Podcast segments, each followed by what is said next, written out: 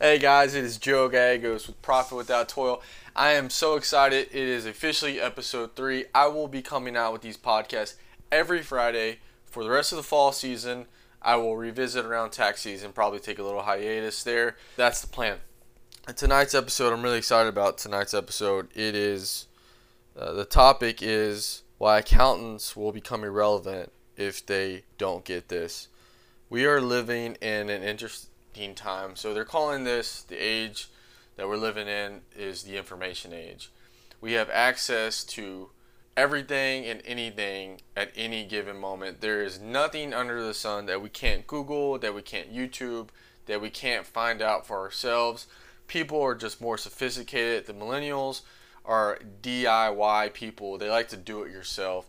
Um, they even like to do, you know, I mean, when it comes to LegalZoom, entity creation, you know, even tax planning. I mean, what you're finding out is this generation, um, the millennial generation, is very motivated to find out things themselves. They will seek out the answers, and then they will try to implement themselves, and then call for help if they need them. So the reality is, is you know, maybe 20, 25 years ago, if you were a CPA, if you were a lawyer, the information that you had was was special. You know, you kind of held that information in, you kept it safe, you guarded it, and you didn't let it out because that was your IP, that was your intellectual property. That's what you sold to people for thousands and thousands of dollars. So you didn't want to release that information.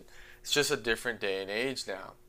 Now there's really nothing that that you're doing that you can't find on Google. There's there's nothing. I mean, there really is nothing. And even when it comes to tax planning, so I've spent uh, a lot. Of, I spent thousands of dollars, literally thousands of dollars, um, training and tax planning programs, tax planning books, finding the best and the top tax planning um, ideas and programs out there.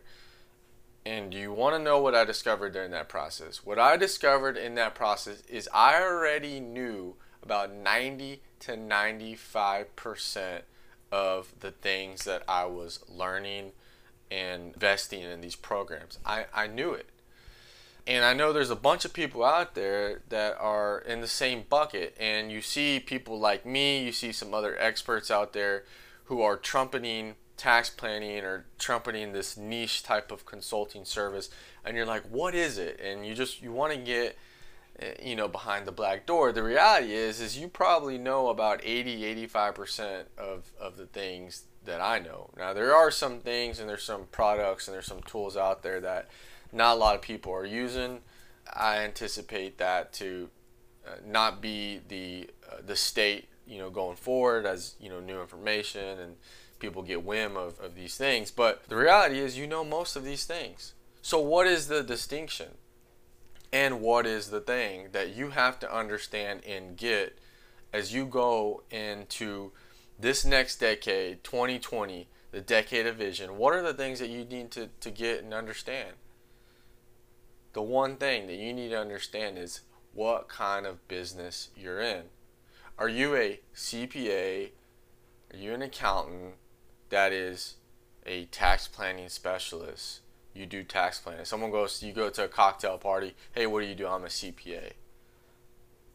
I would say if you have that mindset, you are not going to be positioned and you won't be as successful as you can be going into the next decade. Because the things that you know, like I said, are not new. And people are smarter, they're uh, more savvy, they're, they're more connected than ever before. So you're not going to, if you go in there, I'm a CPA, and start spitting out technical jargon, you're gone. You've already lost because if they're asking you, one, you, you'll just lose them on that on lose them on that subject. If they're maybe approaching you with some of these things, is they probably have done some research and and you're probably not giving them anything, any new information the one thing that you have to understand is the business that you're in. And the business that you're in is marketing. That is the business that you're in. When someone sits down with you, you when you look at what is your competitor, what is your IP? Okay, what is your intellectual property?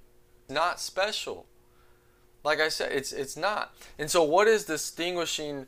You know, some of the the, the uh, influencers and the people that you see in the market that are trumpeting the same thing that you're doing, but seem to be having a lot more success than they are. They probably are. Uh, some of them are, but most of them are. What is it? And it's because they've understood what kind of business that they're in, and they're in the marketing business. That is the one thing that you have to understand going into this next decade is that your IP is not so special. What makes you special is how you market yourself. And when you understand that you're in the business of marketing,